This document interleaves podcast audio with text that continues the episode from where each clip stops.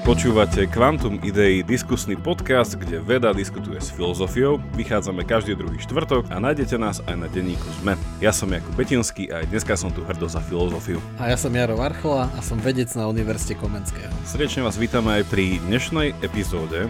No a musím sa hneď úvodom priznať, že uh, takým tým uh, prvotným hýbateľom dnešnej témy som bol ja. No a ono je to taká veľmi krátka história, ale v niečom, my keď to už poznáte, že my keď hľadáme niekedy takú inšpiráciu pre naše témy, tak často chodíme na, na náš obľúbený internetový portál EON.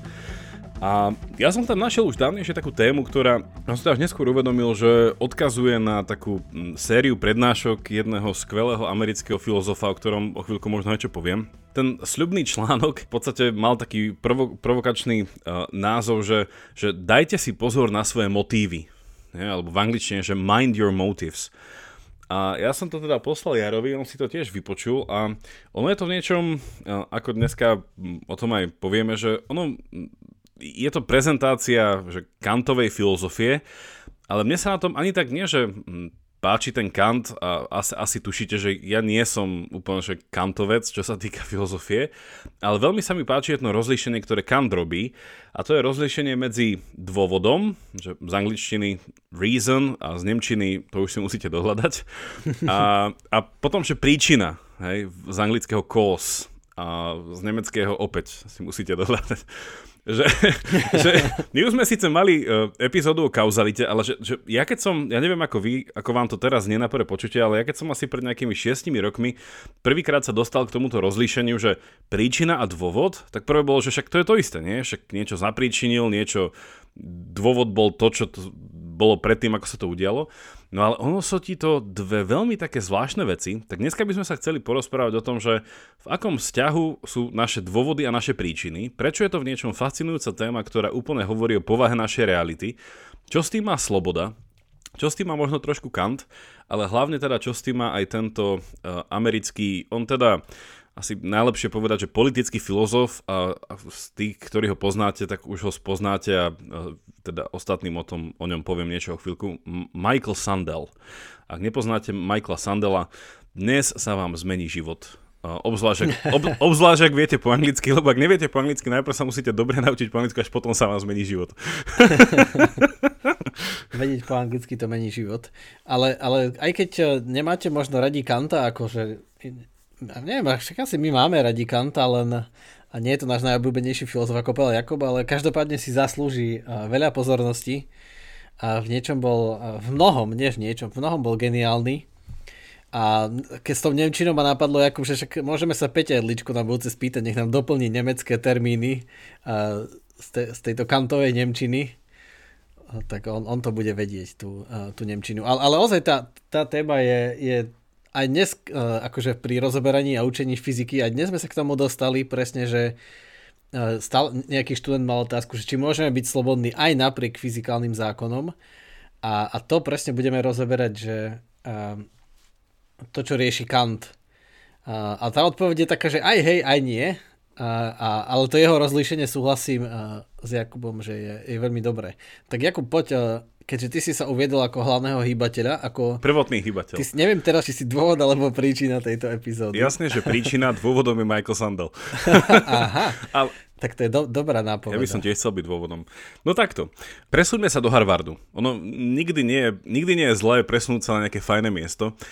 Uh, tí, ktorí z vás uh, počujete meno Michael Sandel prvýkrát, tak som hrozne rád, že sa o, to, o, o ňom dozvedáte práve cez náš kurz.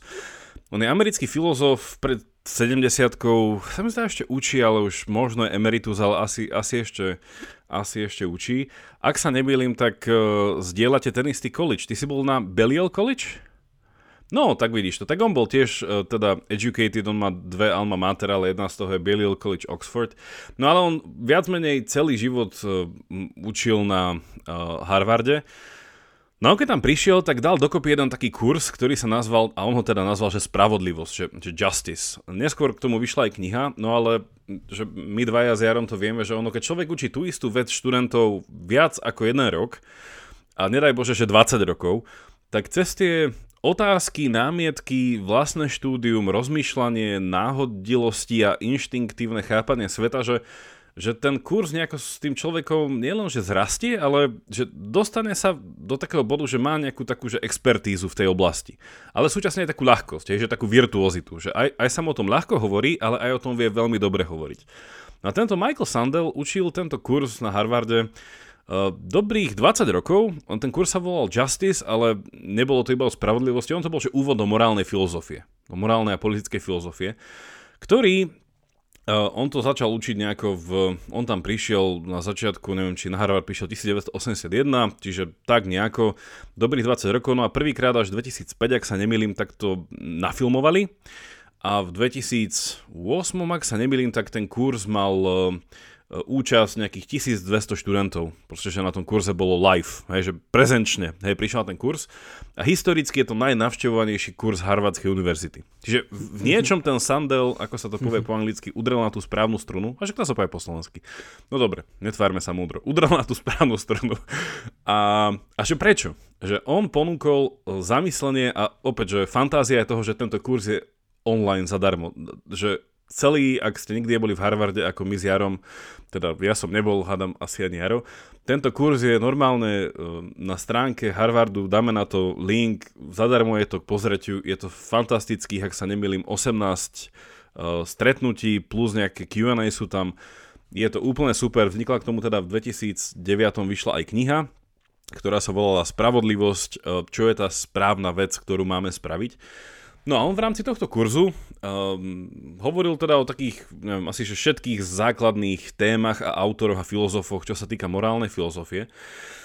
No a v, v ak sa nemýlim, je to uh, prednáška, hm, neviem, či 14 to teraz bola, hovorí o Kantovi a o Kantovej filozofii. A to je niečo, čo teda my sme našli, ja som našiel na tom EONE, že posli tam tú jeho prednášku s tým, že uh, je to fascinujúca téma aj z pohľadu vedy, aj z pohľadu filozofie, a teda možno v závere uvidíme, alebo v extra časti dnešného rozmýšľania uvidíme, že Kant to potiahol až do teológie, že v niečom to chápanie sveta ho viedlo k takej zvláštnej koncepcii Boha, ne, že Kant ako taký, ak o ňom niečo viete, tak je to nemecký filozof 17. Um, 18. storočia, ktorý bol nemecký osvietenec, Súčasne bol paetista, čiže taký poddruh proste luteránskeho kresťanstva. Čiže on mal tam niečo dočinenia aj s nejakým teizmom, ale každopádne to jeho pojednávanie o tom, že kto sme a ako máme robiť, čo je správne, dobré a nenechať sa nejako unášať iba tými, ako už ty si spovedal, tými, prírod, tými prírodnými zákonmi, tak, tak toto je v niečom fascinujúce. No a to, to rozlíšenie, e, ktoré Sandel explicitne nerobí, ale ja som to počul už aj niekde inde, že Kant prináša to rozlíšenie toho, že, že ľudia um, konajú na základe dôvodov, i keď môžu celý život aj teda prežiť aj tým, že iba reagujú na nejaké príčiny, ktoré ich nútia niečo spraviť. No a Kant vlastne si dáva takúto základnú otázku toho, že, že, že čo je to sloboda? Hej? A potom, že, že čo je to tá správna vec, ktorú robiť, alebo že ako robiť hej, tú nejakú správnu morálnu vec. No a tu je to vlastne, že aby som nehovoril dlho, že možno priestor aj pre teba, Jaro, že, že on si kladie um, takúto dichotómiu, keďže Kant bol niečo, čo nazývame, ako sme to preložili po slovensky, že polyhistor, nie? Polymath, že polyhistor. Že on, sa, on, že, že on sa normálne celkom vo veľkom venoval kozmológii a iným veciam, ktoré sú teda že rídzo uh, vedecké a nie teda humanitné alebo nejaké špekulatívne. No on teda vnímal naplno, že ten svet je taký dvojtvári nie, že na jednej strane ten svet sa nielenže javí, ale že je riadený nejakými prír- prírodnými zákonmi, ktoré sú, a teda opäť, že sme ešte v 17. storočí, tak poviem to tak, tak kantovsky, že deterministické, hej, že to, to kvantum ešte neprišlo. Uh, ale na druhej strane Kant chcel tam niekde nájsť ten priestor pre ľudskú slobodu. Hej, že Kant je fascinujúci v tom, že v tomto rozlišení medzi dôvodmi a príčinami, reasons and causes, že tam je v niečom je tam všetko. Že tam je povaha reality, povaha kauzality, otázka slobodnej vôle, otázka slobody, otázka dobrého života, že, že veľa z tých tém, čo sme doteraz preberali, že ono nevyhnutne ten Kant to musel nejako zahrnúť, lebo on bol ešte jeden z tých filozofov, ktorí chceli mať taký ten komprehensívny systém, alebo teda, že nejakú tú teóriu všetkého, hej, po filozofickej stránke. A tu je teda on zaujímavý v tom, že on naozaj si uvedomoval, že ten, že ten svet je nejaký dvojtvarý, že na jednej strane sú tu tie prírodné zákony a ten determinizmus a na druhej strane my predsa len sme viac ako len determinizmom nejako ovládané tvory, hej, a možno poviem za chvíľku, čo tým, čo tým on presne myslel v tej, v tej morálnej úrovni, a že, že čo, je, čo je tá, alebo že ako funguje tá sloboda. Hej, že on sa ako keby pozeral na to, že ten svet sa javí byť neslobodné miesto pre ten druh racionálnych bytostí, ktorými sme my a že ako to tam vnesieme, hej, až takým nejakým spôsobom, že ako nejaký, neviem, si predstavujem, že idú, idú nejaký uh, ako v Interstellarovi, že proste cestujú ľudia na nejakú inú planétu, kde je to celé deterministické a chcú tam proste importovať slobodu. Že, že ako tam vorveš tú slobodu nie? Do, toho, do toho sveta, ktorý sa javí nebyť je otvorený. Tak toto bola Kantová otázka, ktorú on si nejako zodpovedal, ale že tebe sa to čo je, že z tých tvojich rozmýšľaní, čo si hovoril so študentami, že, že im sa to javí také veľmi ľahko kompatibilné? Že OK, že na jednej strane um, ten svet ako ho teda vidí tá veda a potom zrazu, že nejaká sloboda. Ale aj napriek tomu, že ako si spomínal, že Kant už bol dávno, tak podľa mňa sme sa uh, nejak definitívne neposnuli od tej otázky a stále tam vidno, že, že OK, je tu nejaký uh, takýto svet, aj keď teraz už taký kvantový, že nie je už to taký jednoduchý uh, mechanický stroj, ako sme si niekedy predstavovali uh, po Newtonovi, ale že stále je popísaný nejakými zákonmi, ktoré uh, OK, nie sú také deterministické, ale, ale že sú také, že vedia to rozložiť na drobné. Že stále dávajú malý priestor na nejakú morálku a slobodu. No ale zároveň stále každý deň a riešime proste otázky a všelijaké krízy a, a humanitné vedy stále prosperujú v tom, že stále musíme riešiť, že čo je dobré a, ako sa rozhodneme a čo je spravodlivé, to ani, ani, ani zďaleka, že to, to stále, stále riešime. A, a stále sa to nedá rozložiť na tie základné princípy, že nedá sa to premeniť na, na atómy, na, na fyzikálne sily a má stále to obrovský zmysel sa baviť. A, a však aj preto je asi Kant taký, asi, môžeme aj povedať asi, že najpopulárnejší filozof na, mo, na moderných univerzitách. A že ako niekedy boli populárni Platón a Aristoteles a najviac sa čítali práve ich texty, tak a posledné 10 ročia je práve Kant Sám som v Oxforde videl eh, v tej ponuke, že bolo veľmi veľa kurzov o, o Kantovi. Každý trimester sa tam niečo objavovalo. Aj je tam nejaká Kant, Kantian Society. Čiže hej, Kant, Kant to veľmi zaujímavo prepája a v niečom vlastne ponúka taký základ eh, toho moderného videnia. A keď ja sa musím priznať, že, že stále tomu rozlíšeniu akože že kvázi nerozumiem, tak preto som sa teším, že to Jakub aj tak vysvetlí. No ale, ale pointa je to, a to Jakub hneď dúfam, že to začneš vysvetľovať nám všetkým poslucháčom aj mne, a je, že Kant rozlišuje, že, lebo však asi aj nám to také príde, že, že keď padám, a, a, lebo, lebo gravitácia, tak to nie je nejaké moje slobodné rozhodnutie. Hej? Alebo teraz, že idem jesť, lebo som hladný a to tiež nie je nejaké moje slobodné rozhodnutie, že asi ťažko tam budem hovoriť, že je to správne ísť teraz jesť, alebo nejesť, alebo piť vodu, alebo nepiť, ale nejako som determinovaný to urobiť, takže či vôbec má zmysel sa tam baviť o tom, vtedy asi nemá, Jakub, nie? Podľa Kanta sa zmysel baviť o tom, či to je správne alebo nesprávne, keď to tak či tak musím urobiť, lebo ma nútia fyzikálne zákony. Dneska nepôjdeme úplne že do hĺbky ku Kantovi, keď e, vnímam, že e, tá ten dopyt by bol, že e, ja som teda o Kantovi mal viacero kurzov, ale netvrdím, teda tým, že ja neviem po nemecky, tak by som sa nikdy uh, netituloval ako človek, ktorý úplne, ktorý úplne pochopil Kanta, s tým, že tam, tam, tam treba, akože viem povedať, že Konisberg, že s takým anglickým priezvukom je, že Konisberg. Ale ja sa ešte chcem, uh, teda ak sám nad sebou teraz rozmýšľam, ak moja pamäť slúži, tak uh, ja som povedal, že Kant bol 17. 18. storočie, bol 18. 19. Pardon, ono sa mi to vždy míli v tom, že ja mám takú tú poruchu, to ste si už možno všimli, že keď vidím rok 1700 niečo, tak pre mňa je to 17. storočie. Ale verím, že v tom nie som sám, čiže Kant je 18. 19. storočie, ale hej, že v, čo, v čom je tento rozdiel dôležitý?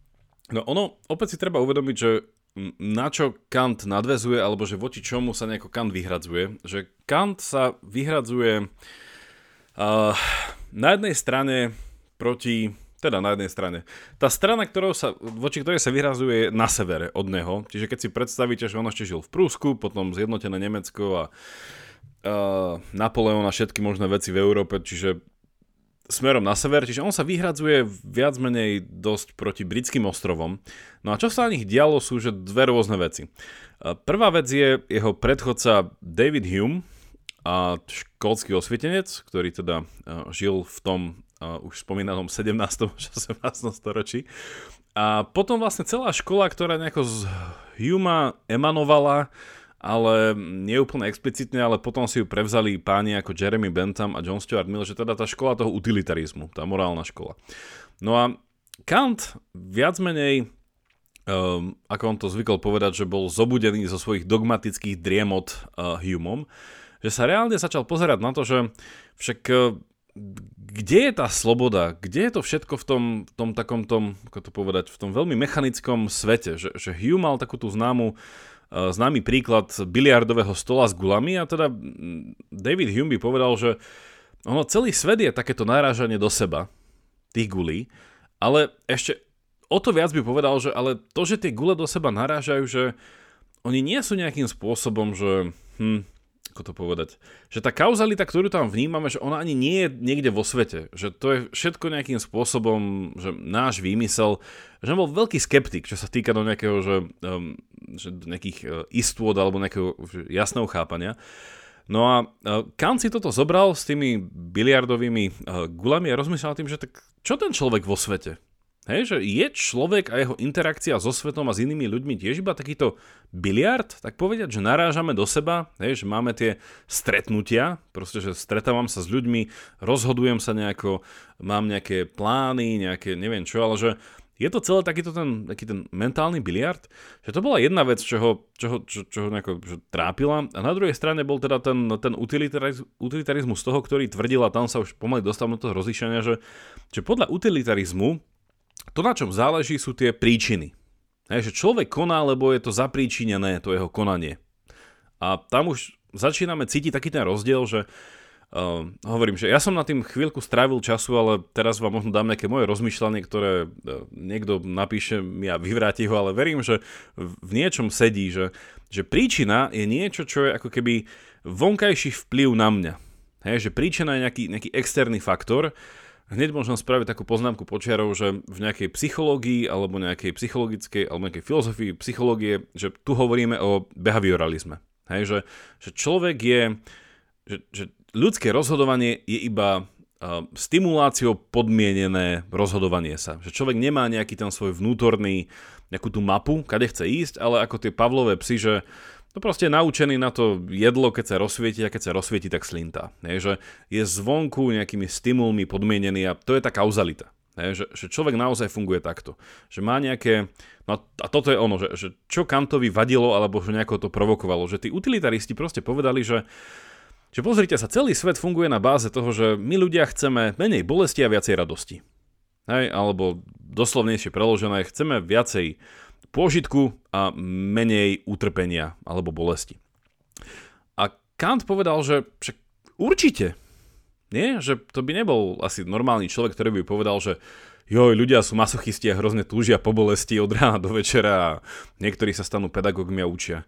Ako sa máš inak, Ale a, že to, toto bolo to, kde Kant povedal, že však samozrejme, ale tieto dva princípy alebo nejaké tie hnacie tie dve hnacie príčiny, hej, lebo proste, že bolesť a sla sú empirické príčiny, hej, že sú to v niečom to, čo sa dá nazvať, že je to nejaký, nejaký že chtíč, alebo pút, alebo niečo, že, že to, to, čo si nás nájde bez toho, aby sme to hľadali, hej, že, že to, že ste hladní, si uvedomíte bez toho, aby ste hľadali hlad, hej, že ten hlad si vás nájde a vy potom reflektujete, že aha, mal by som jesť, aha, toto sa volá hlad a tak ďalej.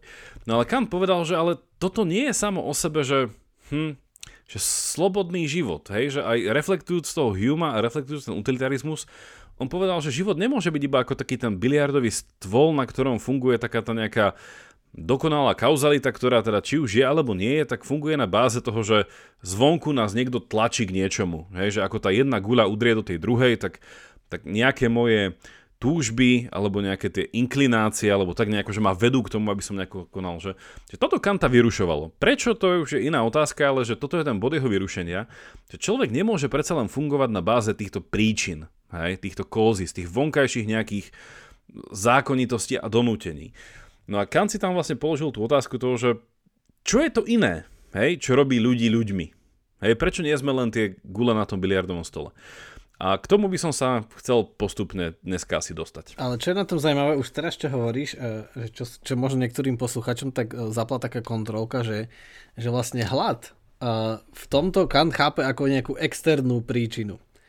Že vlastne niekomu by sa môže zdať tak intuitívne, ale však ja pociťujem hlad, že hlad je niečo vnútorné, lenže Kant to chápe, že Kant je tá príčina zvonku. Že vlastne je to niečo, čo je dané tým to evolúciou, biologickými pravidlami, proste ako funguje eh, metabolizmus, ako získavame energiu na prežitie a tak ďalej. Že proste aj to, aj taký hlad, alebo neviem, nutnosť dýchať, že síce sa ma to dotýka ako keby vnútorne, ale je to, je to externá príčina v zmysle, že nevychádza zo mňa. Že vlastne je to, vychádza zo sveta. Vychádza z toho sveta tam vonku. Čiže hej, Kant takto akože pre mňa celkom jasne rozlišuje, že medzi tým subjektom a objektom čo sa akože často už v modernej filozofii niekedy stiera. Ale neviem, či to je až také užitočné, také stieranie, ale dobre, to je iná otázka. Čiže že tie, ktoré prichádzajú z toho objektívnej reality tam vonku, nie zo mňa, tak to sú aj tie veci ako hlad, alebo e, všetky tie fyzikálne zákony, neviem, nutnosť spať a všetky tie biologické pravidla, ktoré musíme e, dodržiavať, že že to sú tie externé, iba to sú... On má, on má to známe rozlíšenie, ktoré, no, opäť, že hm, asi by som mal spraviť nejakú prednášku Kantovi, ale určite nájdete niekde na internete, že, že on je, hovorím, že opäť, že nie som Kantian, ale ten jeho systém je fascinujúci, že on ako to mal premyslené a do akých záverov to až ťahal a ako videl nejakú nutnosť v tej, v nejakých tej úplne takej tej uh, nazval by som to, že také čestnej logike, že zrazu mu tam sa vyskytli nejaké diery, tak on samozrejme, že nezrútil ten systém, ale skúsil, že jak to zaplátať. Hej, jak to, jak to zaplátať. A on má také, potom také známe, také tri postulácie, ale to je jedno. To vidno pomaly, že on tak matematicky rozmýšľal, že, že mám tu dieru, čo spravím? A vymyslím nejaký postulát, ktorý to zapláta. Um, ale každopádne on má to rozlíšenie medzi tým tzv. kategorickým a hypotetickým um, imperatívom, uh, ktorý asi poslucháči možno počuli, ale on je to presne o tom, že ten ten, ten hypotetický uh, imperatív vlastne, že, že kladiem si nejakú hypotézu v rámci nejakého praktického sveta. Že, že čo mám teraz spraviť? Hej, že v rámci na to, že chcem niečo, že nejaký ten praktický silogizmus, hej, že, že chcem toto a potom, že ak niečo, tak toto, ak toto, tak niečo iné a to iné by malo byť ten môj cieľ. A on tam vlastne uznáva, že naozaj, že, že tu v takej tej praktickej rovine alebo v tej rovine tých nejakých túžob, hej, že máme ten hypotetický imperatív, ale toto by on nenazval, že morálka, že tu nie sme slobodní. Hej? A to je potom, že veľká, ako to povedať, výzva tých neokantianov, alebo tak, že zmieriť tieto dva imperatívy, lebo ten kategorický imperatív e, funguje čisto na báze racionality, čiže v nejakom abstraktne od toho fyzična, od toho svetna, od toho materiálneho, od toho naturalizmu, kde on tvrdí, že, že tam sa tá morálka odohráva a tam sa odohráva tá sloboda. Hej. A dáme akože Kantov vlastný príklad z jednoho jeho diela, že, že teraz tak trošku abstraktnejšie, ale pôjde to do reality. Ale presne, že on pracuje aj s tým, že OK, že ľudia potrebujú jesť a niečo také, ale toto nie je morálka. Hej, toto nie sú morálne. Iné by bolo morálne rozhodnutie, že keby som uh, videl posledný kúsok chleba, hej, a, že, a čo s ním mám spraviť, ak vidím, že celá dedina hľaduje. Hej? A, a tu už by začalo byť nejaké to, že, že tam by bola, a, a tam je tá otázka, že ako sa človek rozhoduje v tomto bode, že či je len nejakým spôsobom vedený nejakými príčinami, že ľudia sú hladní, tak len im to hoď, alebo ja neviem, že daj tomu najhladnejšiemu, alebo že, že nakrm sa, hej, neviem, niečo takéto. Alebo ako by Kant povedal, že aký je správny dôvod, pre ktorý by som mal niečo s tým chlebom spraviť. Hej, že z čoho ten dôvod má vychádzať, že aká má byť moja motivácia, alebo dneska zvyknem hovoriť, že aký má byť môj úmysel. Hej, že prečo to vlastne robím. A toto je ten, že taký ten um, jemný, ale extrémny čo do následkov rozdiel medzi tým, že, že, tá, že, že tá kauzalita v, tom, v tej príčine, hej, v, tej, v rámci toho nejakého deterministického prírodno, neviem akého sveta, že to je tá kauzalita nejakého takého materiálne efektívneho, že ja iba zvyšujem nejakú, hm, že, že pozerám sa na, na nejaké tie následky, ako že ten svet funguje. Ale ako nás sa dostanú tej bázy, alebo toho sveta, čo Kant nazýva ten svet vlastne tých dôvodov, hej, alebo že on to, on to nazýva, že, uh, že, že, že, že kráľovstvo dôvodov, že vlastne, že, že ľudská sféra je v tom, čo sa nazýva, že my sa pýtame, prečo niečo robíme. Hej, že, že pri tej príčinnosti, keď proste vidím, uh, neviem, vodu a som smedný, tak nepýta, nepýtam sa, prečo by som mal piť. Hej, to je otázka, ktorá je irrelevantná. Tam je otázka toho, že iba čo mám na pitie, kde je niečo na pitie, hej. A proste bude to kaluž, bude to, ja neviem, Sprite alebo čokoľvek. Ale Kant hovorí, že, že to je to konanie hypotetické, keď hľadám, že niečo, že, že ak som smedný, čo mám spraviť, hej, nejaká hypotéza. A hovorí, že to, čo nás robí ľuďmi a čo nás robí slobodnými, je presne to, že žijeme v tom, a on to teda volá nie, že kráľovstvo príčin, ale e, ten jeho výraz je, že kráľovstvo koncov, the kingdom of ends, že, že my konáme pre nejaký cieľ. Hej? A konať s videním nejakého cieľa znamená konať z istého dôvodu, s nejakým úmyslom, s nejakým vyšším prečo. Hej? A, a, a toto je niečo, čo on teda považuje, že, že toto nás robí ľuďmi. Hej? Na rozdiel od, teda to, op, opäť stále sme v 18. 19. storočí, čiže to rozdelenie ľudia a zvieratá je ešte také veľmi uh, veľmi jasné. Hej, veľmi jasne sa vie, že toto sú ľudia, toto sú zvieratá, ktoré nie sú ľudia. Ale že toto je v niečom, že dostávame sa tam, že, že prečo je to pre neho dôležité. Hej, že ten koncept tých dôvodov, odôvodňovania, úmyselného konania, konania pre nejaký cieľ a tak ďalej, že to nejako bude reflektovať tú vyššiu sféru toho, poveda to tak e, až tak nadnesene, že, že, že toto znamená byť človekom. Hej? A nie iba nejakým nie človekom. Lebo to je ľahké byť nie človekom, lebo on by povedal, že tí utilitaristi hlásajú proste morálku alebo nejaký ten etický systém, ktorý je taký, taký zvierací. Hej? Že nasleduj svoje túžby. Že to je úplne podľa Kanta, že, že dekadentné. Že nasleduj svoje túžby. Mm. Tak ja, ja mám také najprv e, neseriózne poznámky dve, ale to musím.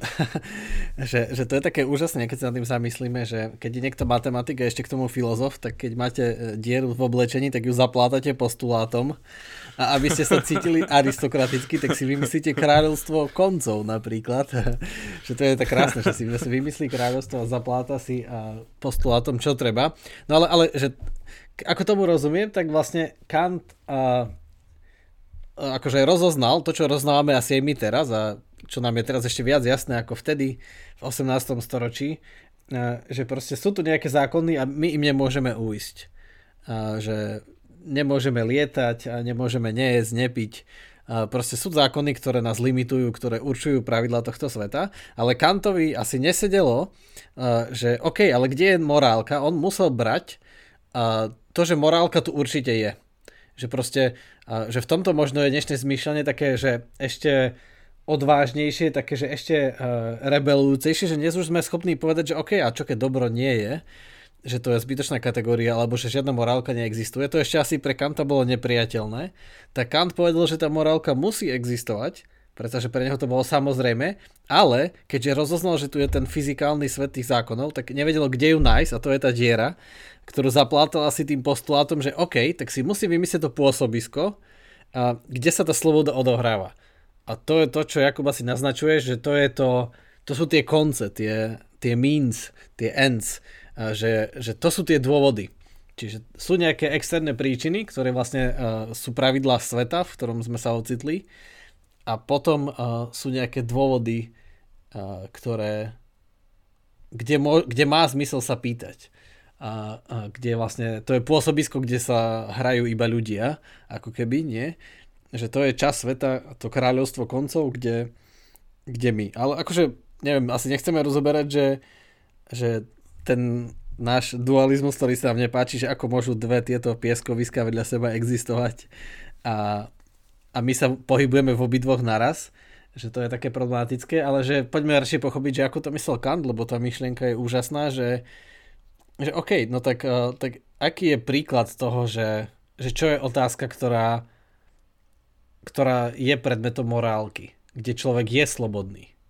Čiže nie je slobodný v pití vody alebo v neviem čom, ale je, v čom mm-hmm. je mhm. človek slobodný? Uh, ja by som iba dal do kontextu to, že presne, že keď hovoríme o tom mm, takom komplexnejšom pohľade na to, že, že človek v rámci tej reality, kde žijeme, teda tej vedeckej reality, že keď už ako začíname spoznávať, že hm, že nejaká evolúcia tak, že ono, že Charles Darwin vydal to svoje dielo po vode druhou, že 55 rokov po Kantovej smrti, hej, že, že Kant ešte je v tom takom tom um, minimálne po tej biologickej stránke, teda po stránke nejakej biológie, chemie a tak, že, že, že týchto organických vied, v takom, uh, takom temne, hej, že on skôr akože vníma nejaké tie planetárne, nejakú tú fyziku, astronómiu, kozmológiu, že že sú tam nejaké konštanty, nejakým spôsobom to vykazuje niečo, že, že on nad týmto rozmýšľal, že, že príliš sa to zdá byť také obmedzené na to, aby sa tam stala nejaká zmena, alebo že aby my sme proste slobodne konali, že vieme byť nejakým, uh, ako to povedať, že nejakou, nejakou príčinou uh, v tom slova zmysle toho, že že nie je tá príčina, ako, ktorá je v reťazci iných príčin a len to proste ťukne, ako ten biliard alebo ako domino, ale že my vieme byť tou príčinou, ktorá je tým, že dôvodom, že ja som dôvodom, prečo sa to stalo a nemuselo sa. Hej, že nie som v svete nevyhnutelnosti, ale v svete slobody. Že na týmto rozmýšľať, toto je opäť že tá dištinkcia, že, že, že svet dôvodov, alebo že to, to, to, nejaké to, to kráľovstvo tých koncov, alebo nejaká tá dimenzia, že kde človek žije tú svoju morálku, je ten svet, kde môžem konať slobodne, lebo môžem ovplyvňovať veci, že sa môžu stať veci, čo sa nemuseli. Hej? No a tu, tu, tu je pri tom uh, Kantovi, možno aby som to uh, potiahol ďalej, že on napísal v roku uh, 1000, kedy to vyšlo, 1785 takú knižku, ktorú nájdete aj v slovenskom preklade, volá sa Základy uh, metafyziky mravov. Samo o sebe názov, ktorý vás donúti si naliať ďalšiu kávu, hej, základy metafyziky mravov, že prečo hej, že mravy ako niečo s morálkou, že prečo tie mravy majú dočinenia s metafyzikou. Hej, že prečo metafyzika má byť morálna disciplína, že to je také divné, že o metafyzike sme sa doteraz bavili v mysle, že, že kto má blízko k vede, nie, že nejaká tá kauzalita, prvotné príčiny, čo je to realita, čas, priestor a tak ďalej, ale že podľa Kanta, hej, že metafyzika, v zmysle nejaký tá, tá povaha reality, už sama o sebe má niečo s morálnom. Hej? Lebo presne o tom sa bavíme, že, že či je realita taká, že je čisto deterministická, žiadna morálka, žiadna sloboda, nič, alebo či tá realita po tej metafyzike, že či to dovoluje. Hej, že, že dokáže tam byť nejaká uh, interakcia nejakých, nejakých slobodných proste, uh, proste entít. No, čo, čo Kant tvrdí, je, uh, možno si môžeme dať že príklad z tejto knihy, kde on hovorí o tom, že eh, v nejakom obchode, hej, niekto príde, kúpi si nejakú vec, no a ten obchodník alebo eh, ten, ten človek tam mu že môže vydať presne, alebo mu nevydá presne. Hej. Môže mu vydať tak, že si nechám euro, to všetci poznáme, nie? Potom pozeráte bločík, pozeráte koľko, že a vrátim sa. Uh, ale nie, to, my platíme kartu, nie, že ja som neplatil hotovosť. uh, každopádne, no a teraz je otázka, že um, lebo morálka je vec v niečom, že skrytá, hej, že v niečom, že ako ten človek rozmýšľa vo svojej hlave, že nevidno to. No a teraz ten, ten predajca, ten obchodník, môže nad tým rozmýšľať ako rôznymi spôsobmi, že poprvé si povie, uh, ja musím mu vydať presne, pretože keby som mu presne nevydal, tak on by to mohol zistiť, mohol by sa mi tam vrátiť, spraviť mi tam nejaký škandál, spraviť mi hambu a jednoducho očiernil by moje meno a ja ako obchodník by som mal potom menej zákazníkov, až by to možno som musel zatvoriť obchod a ísť niekde ďaleko, kde ma nepoznajú. No a teraz je vlastne tá morálna alebo etická otázka, že a teraz uvidíme, že tú plnú nejakú tú silu toho slova dôvod, že, alebo motív, že je toto dobrý dôvod, pre ktorý by som mu mal vydať presne? Nie, že to je taká otázka, že, že prečo robiť dobré veci? Alebo spravodlivé veci, že preto, lebo sa bojím, že mi niekto bla bla bla bla bla, že... No a, a tu začíname rozmýšľať nad tým, že OK, že ja by som mu naozaj mal vydať nielen teda preto, že mám v tom nejaké potešenie, hej, že ma teší mu proste vydávať presne, ale že mu vydať pre nejaký dôvod. Hej, že pre dôvod, že OK, lebo som čestný. Hej, môjim dôvodom bude česť. Alebo ja som spravodlivý človek. Alebo že chcem žiť dobrý život a dobrí ľudia robia toto. A toto je zaujímavé v tom, že ako náhle začneme rozmýšľať nad tým, že človek je nejaká tá, nejaká tá bytosť, nejaký, nejaký ten činiteľ, nejaký ten agent, ktorý je hnaný dôvodmi, tak to je iba prvý krok. Hej, že to bol ten krok z toho, že sme vykročili, že OK, nie som determinista a tým pádom nie som človek, ktorý je hnaný iba nejakými chúťkami, hej, čiže nejakými tými príčinami, to bolo fajn. Ale teraz ten krok, ktorý musím spraviť je, že OK, tak ja sa riadím dôvodmi, ale ktorý je ten dobrý dôvod, pre ktorý konať? Na túto otázku si Kant položil No ona je veľmi zaujímavá v tom, že vedie rôznymi spôsobmi, ale tá jeho odpoveď by bola, že keď je niekto obchodník hej, a má konať správne, a to je teda ten potitul tej Sandelovej knihy, že spravodlivosť, že čo je tá správna vec, ktorú by som mal spraviť. Hej? A nechcem vás zaťažovať, ale teda Kant priniesol do naš, našej slovnej zásoby ešte rozlíšenie medzi dobrým skutkom a správnym skutkom. Ale to je zase na inú diskusiu. Hej? Že ak ste doteraz neboli zmetení dosť, tak nech sa páči, že prečo konáte správne a či správne riešenia sú dobré riešenia, alebo teda rozhodovania. Každopádne, že, že Kant, sa, Kant sa pýta túto otázku, že čo je ten správny dôvod, hej, vzhľadom na ktorý by som mal konať, správna motivácia. Vzhľadom, lebo keď, neviem, že, že idem že pomôžem nejakej staršej pani, ktorá prechádza cez cestu a robím to len preto, aby som sa ukázal pred kamošmi, že bol to dobrý dôvod? Že asi nie, ale hej, v, tej, v tej kauzálnej sie, tej reťazi príčin tí ostatní ľudia videli, že som jej pomohol a povedia, že fajn, super, hej, paráda, super človek, hej, ale pritom ja vo vnútri som bol, proste som to robil zo zlého dôvodu. Čiže tu vidíme zase, že ten rozdiel medzi príčinou a, a dôvodom. Že tá príčina bola taká, že vidím pani, ktorú potrebuje pomôcť, vidím, že to nezvláda, pomôžem jej a javí sa, že som spravil dobrú vec a že som dobrý človek, ale pritom tá skrytá vec, ten dôvod, pre ktorý som konal, s tou príčinou nemá nič. Hej? A to, toto je ten svet, alebo taká tá nuansa, na ktorú nás chce Kant nejako citlivieť. No a dostaneme sa k tomu, že, že podľa akých dôvodov by sme, a teda jedného dôvodu, jediného, lebo však je to Kant, čiže bude to nejaké simplistické. A tam to začne byť e, aj komplikované, ale aj veľmi pochopiteľné. Hej, najprv mám samozrejme neserióznu poznámku a to, že vlastne ako, ako krásne vidno z toho Kantovho príkladu takéto archaické naivné dobro, alebo dnes už ľudia prišli na to, že e, vy môžete toho človeka odčierniť, aj keď vám vydá správne. A dnes už sa to bežne robí proste, a, takže vtedy ešte bolo také, že takto nemôžem odčierniť, keď mi vydal správne, dnes už je to automatika. A, takže v tom sme sa bohužiaľ posunuli k horšiemu. A čo možno tiež tak Kant nepredvídal, že možno sa aj snažil, tak akože, neviem, teraz mu pri, pripisujem motiváciu, že sa snažil tak akože zachrániť, zachovať morálku. A aj tak akože vo verejnej a, diskusii a vo filozofii, tým, napriek fyzikálnym zákonom, ale už týmto vlastne tak vidíme, že ju tak presunul uh, iba do toho svedomia človeka akoby, iba dovnútra človeka. Že morálka sa teda odohráva v tých dôvodoch, ktoré ja zvažujem, ale nie v tých činoch. Že ja vlastne môžem urobiť niečo také a také, ale predsa nevidíme ľuďom do hlav, tak je potom ťažšie rozlišovať, že, že čo je morálne a čo je nemorálne. A to je taký toho dôsledok možno, že taký dnešný väčší morálny relativizmus alebo takéto a, taký odchod tej morálky z verejnej diskusie do ústrane je preto, lebo že už aj Kant naznačil, že to vlastne je taká tá otázka tých skrytých dôvodov, že OK, ja niečo robím, ale my nemôžeme súdiť človeka za to, ako o tom rozmýšľal, iba že či to urobil, nie? Že či to vydal správne alebo nevydal. Ale či už to urobil z toho dôvodu, napríklad z toho, že chce neviem, nechce mať problémy a je v skutočnosti iba zbabelý, lebo nechce mať problémy a ani nerozmýšľal nad tým, že to je správne, alebo že ten chudák nebude mať peniaze, to všetko mu bolo ukradnuté, iba proste nechce mať problémy, tak to je jedno, ale to my nemôžeme vidieť. Čiže je to také, mne sa to, tak to, veľmi to tak ukrýva tú morálku do takých hlbín a tým pádem ju tak akože vytláča z toho, uh, z toho spoločného. Práve si povedal dobrý dôvod, prečo nie som kantian, ale ono sú to dva, dva extrémy, medzi ktorými treba nájsť nejaký stred, že presne, že bude morálka niečo tam vonku, nejaká republika, že všetci to vidia, že, že aha, pozrite na ňo, čo spravil, hrozné, proste zatratiť ho a dať ho niekde, že a to by bola presne tá behaviorálna morálka toho utilitarizmu, že ja súdim dobro jeho konania a jeho samého na základe toho, čo vidím, že spravil nie, že kto to spravil a s akým úmyslom a z akého dôvodu to spravil, ale že tá príčina, že čo zapríčinil ten človek.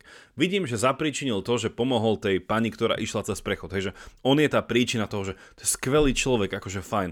Hej, a potom prídem na to, že zase, že robil to z dôvodov, ktoré boli úplne otrhnuté. Že aha, a, že, a, toto je krásne, čo si teraz povedal, že, že javí sa, ako by tá morálka bola roztrhnutá medzi tým, že čo navonok vidno, ako nejaký happening, akože to, čo sa stalo, lebo ten človek to zapríčinil v tom reálnom svete príčin.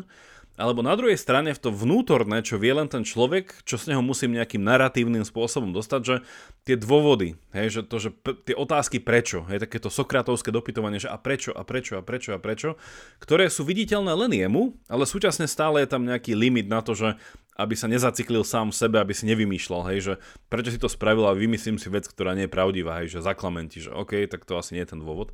Ale že ako keby tieto dva extrémy a potom je aj nejaká taká medzipozícia, ale presne vidíme, že tieto dva extrémy sú v niečom ten taký ten, ten kantovský pohľad na to, ako funguje dobro v živote, alebo nejaký pohľad na to, že, že čo je dobré a čo zlé, že ako, ako usudzujeme, ako vyhodnocujeme. A ten druhý je, že utilitaristický. Hej, že, a preto je pekné rozlišiť tie príčiny a dôvody, lebo tá príčinnosť je utilitaristický spôsob na nahliadnutie toho, čo je dobré a zlé tá dôvodovosť je kantovský. A potom je samozrejme ten aristotelovský stred, už si to čakal, kedy to príde.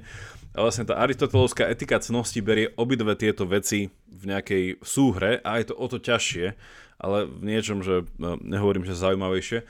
Ale čo, čo, čo, čo bolo treba povedať je, že ak sa bavíme teda o tom Kantovi, ak navrhuje nejaký ten spôsob nazerania, že, že čo je ten dôvod, pre ktorý by som mal vždy konať, tak Kant je dneska brutálne aktuálny, že napríklad, že ja keď učím aj s mojimi s mojimi kolegyňami, neviem, že medikov, keď učíme etiku, alebo teda nejakú medicínsku etiku, tak a keď hovoríme o Kantovi, tak dávame jeden úplne jednoduchý príklad, že čo je najväčší príklad toho, že Kant dneska má stále vplyv po tých nejakých dvoch storočiach aj na Slovensku? Odpoveď, to, že existuje in, že istý inštitút, alebo istá prax, ktorú nazývame informovaný súhlas. Hej, že čokoľvek, čo robíte, by malo byť so súhlasom toho druhého človeka. Čo to znamená?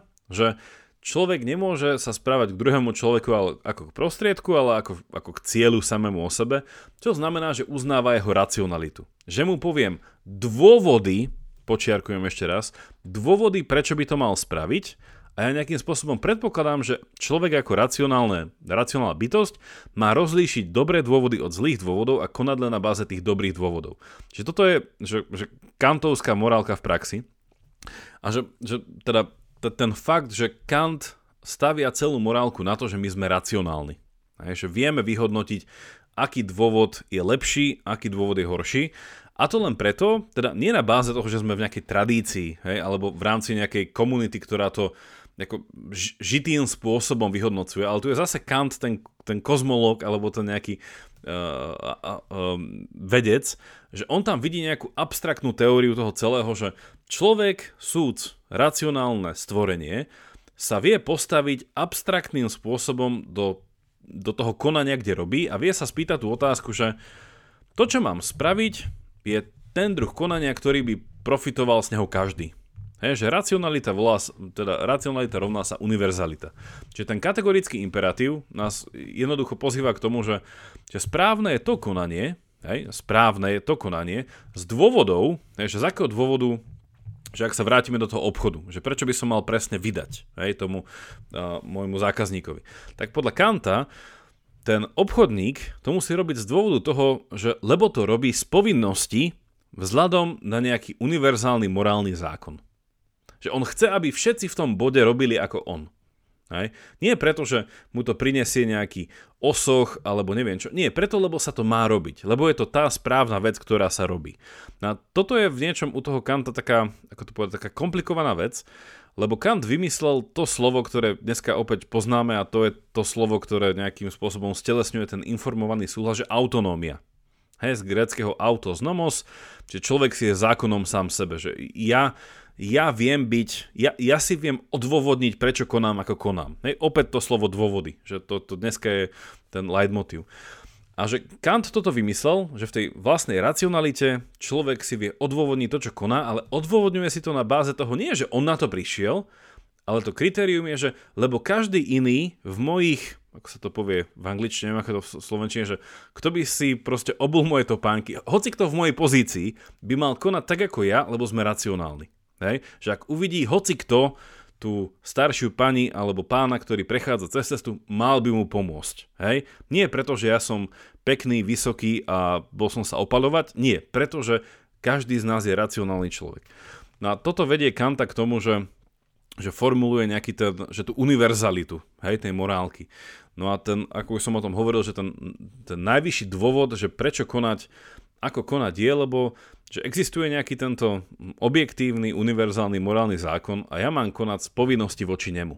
A keď to nerobím, a toto je veľmi akože zaujímavá distinkcia, že že čo iné robím, ak nekonám vzhľadom na, povinnosti na, vzhľadom na povinnosť k tomuto univerzálnemu zákonu, hej, že a ten zákon by napríklad znel, že Kant má také tri formulácie, jedna je taká, už sme to povedali, že vždy konaj tak, aby a viac menej ako to zlaté pravidlo proste z, z Biblie, že vždy konaj tak, ako by si chcela, tebe spravili. Hej, že to je jedna formulácia. Druhá je, že vždy konaj tak, aby si v druhom človeku uh, videl, uh, aby si sa k nemu správal ako k cieľu a nie k prostriedku. Hej, že proste nerob s ňou vec.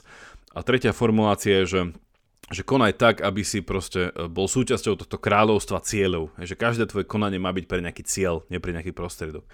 Čiže toto, ak je ten morálny zákon v kocke, hej, tak Kant potom hovorí, že dobré, správne správanie je to, ktoré je vykonané z povinnosti k tomuto zákonu, hej, a to slovo dôvod vykazuje nejakú povinnosť, ale paradoxne som slobodný v tom, že rozpoznám, že chcem to robiť, hej, pre tento morálny zákon. A opak tej povinnosti, ako sme si už hovorili, je ten utilitarizmus. Hej, že opak povinnosti je, nejaká, je nejaký chtíč, hej, je nejaká, nejaké chcenie, je nejaká túžba. Že prečo pijem tú vodu? Lebo chcem. Hej. A toto je akože nepríťažlivý fakt na kantovej morálke, že kantová morálka je tzv. deontologická v tom, že je založená na tom, že morálka je povinnosť voči nejakému zákonu. Hej. A toto veľa ľudí nemá na tom rado, lebo dneska sa skôr nosí to, že mal by si byť, kým chceš byť. Objav v sebe ten svoj tú túžbu, hej, realizuj to, čo nikto iný nemá, že, že buď jedinečný, hej, že, že, že skôr ako slovo uh, autonómia, že buď si zdrojcom vlastných príčin, teda že, vla, že buď dôvodom, ty buď dôvodom, prečo konáš a nepríjmaj extern, e, externú príčinu, tak dneska sa skôr nosí to, že buď autentický. Hej? Konaj vzhľadom na to, čo cítiš. Hej? Konaj vzhľadom na to, čo, po čom túžiš. Ani nevieš prečo možno, ale skús to. Hej? Experimentuj. Nemaj nejakú predmyslenú schému nekonaj vzhľadom nejaký abstraktný morálny zákon. A toto je akože krásna dištinkcia toho, čo sa teda nazýva ten kantovský pohľad na svet a ten utilitaristický pohľad na svet, lebo v niečom je to presne inkorporácia tých dvoch slov, ktoré dneska chcem všetkým štepiť do hlavy, že konanie na báze príčin, hej, rob čo chceš. Ale tam je otázka, že prečo to chceš? No lebo niečo ťa zapríčinuje to chcieť. To nie si ty, ktorý si to vyberáš. To chcenie si ťa nejako našlo. Hej? A na druhej strane konaj na báze dôvodov, ale v autonómii. Ty si určí dôvod, na báze ktorého konáš a ktorý je ten najlepší dôvod. Najlepší dôvod je ten, ktorý poslúcha ten morálny zákon, čiže je to dôvod, v ktorom si predstavím, že čo by som mohol spraviť pre ľudstvo ako také. Hej. Čiže a to, toto sú akože tak, taká pekná hra na tieto dve slova, že dôvod a príčina. No je, akože úplne ma to, ma to dostalo, a, že ten kantovský svet a to, ako si to teraz predstavil, to otvára mnoho, mnoho otázok. A, a napríklad aj to, že keď hovorí, že musíme byť poslušní voči nejakému zákonu, podľa, že dôvody máme rozoznávať podľa toho zákona, tak to tak nasvedčuje, že ten zákon tam niekde vonku je. Že tá morálka je predsa niekde objektívna tam, že síce Kant hovorí, že morálny zákon v nás, že toho udivuje, ale on je zároveň aj tam vonku, lebo nejako sa podľa neho rozhodujeme. No ale to je také, hej, to je, to je veľa ďalších otázok, ale mali by sme sa o tom určite porozprávať, o metafyzike morálky, že kde sa tá morálka nachádza v tej realite, kde je ukotvená, v čom, a že fakt to je dobrá téma, ale ja ešte mám také nevážne poznámky, keď, lebo to sa ne, nedá, akože to, to sú tak dobré veci, že, že napríklad keby ste niekomu povedali, že, že ty si koniec, to znie ako nadávka, ale v tejto kantovskej morálke to je vlastne pochvala. Lebo človek je koniec, tak vlastne, ale môže to znieť ako nadávka, že si koniec, ale že si beznádejný prípad. Môžeme radšej používať slovo cieľ. Že, že, že ty, máš byť, ty máš byť sám sebe ty cieľom. Cieľ. Že nerob to ty pre iných, rob to pre seba. Ten kantovský paradox je, že keď poviem rob to pre seba, to znamená to, čo Kant hovorí tými slovami, že, že ľudská dôstojnosť a ľudskosť ako taká. Že Kant hovorí, že vzhľadom na našu racionalitu máme svoju ľudskú dôstojnosť a ľudskú dôstojnosť máme preto, že všetci sme v tomto rovnakí. Hej, že ja mám v sebe objaviť celé ľudstvo. A preto vlastne mám rád iných. Opäť, ak to niekomu príde ako také šťastí kresťanské, nie ste ďaleko, ale súčasne je to samo o sebe stojaci filozofický systém. No ale ja som chcel, že v angličtine používa tie ends, že je to skôr koniec a v Nemčine si to samozrejme dohľadajte, keďže nevieme, ako sa to povie v Nemčine. Hej, a ešte sa mi páči, že, že vlastne ako, ako Kant eh, tak prorocky zaviedol vlastne to platenie kartou, lebo eh, toľko asi rozpráva. Určite to, ne... keď to nebol Kant, tak určite to bol nejaký Kantian, lebo niekto, vieš, bol na kurze o Kantovi a sa tam rozoberal ten príklad s vrátením peňazí, tak povedal, že to musí nejako vyriešiť, lebo čo keď tí chudáci majú tí uh, obchodníci majú zlé dôvody, tak ich chcel zachrániť, tak vymyslel platenie kartou. takže Kant... že musíš vydávať. Že musíš hej, vydávať. Hej, takže tu na našom podcaste sa dozvieme takéto šok, šokujúce odhalenie breaking news, ako to, že Aristoteles bol influencer, to už bolo ďaleko. A to, že Kant vymyslel platenie kartou. A ono to bolo aj, že Aristoteles vymyslel Instagram. Bacha na to. Aha, že aj, aj to tu, ešte stále musíme priznať, kto vymyslel TikTok, ale mám svojich kandidátov. to možno na budúce. uh, ja sa musím ospravedlniť, že dneska som tu možno trošku verbálne dominoval, ale to preto, že ten Kant je Naozaj, ak, ak si pozriete aj ten Sandalov kurz, ktorý nájdete v linku, alebo teda ak vás zaujíma Kantová filozofia, tak eh, buď nám napíšte a pošlem vám rôzne odkazy, že ono to je hrozne hlboký, hlboká mysel, že to, čo dneska zaznelo, to bolo iba také poškrapkanie naozaj a ospravedlňujem sa, ak tam boli nejaké nejasnosti, ale že Kant je, to, to je, to je ten typický príklad toho ľadovca. To vidíte len kúsok, ale pod tým to je fuf. ani, sme, ani sme nezačali. Ani, to ešte sme ani nespomenuli jeho tri kritiky a nič k tomu podobné, že ten, tieto základy metafyziky mravov to je iba také, také pohľadenie takých začiatočníkov, že tak poďme skúsiť študovať Kanta. Ja, však za mňa sa k tomu môžeme pokojne niekedy vrátiť rád si pozrieme aj ostatné prednášky. Akože fakt je Sandel veľmi charizmaticky dobrý prednášajúci a akože vie úplne jasne povedať tú pointu a krátko, že tá prednášky sú aj celkom krátke. Um, tak hej, je to, je to fajn. Uh, dobre, tak uh, náš podcast môžete podporiť takto kantovsky aj kartou, aj nekartou na, pa- na Patreone. Kartovsky. kartovsky. A vďaka tým, čo nás podporujete a pre nich ešte uh, špeciálna časť dnešnej epizódy. A na, na vás sa tešíme na budúce a určite sa vrátime k metafyzike morálky. Majte sa. Ahojte všetci a ďakujeme.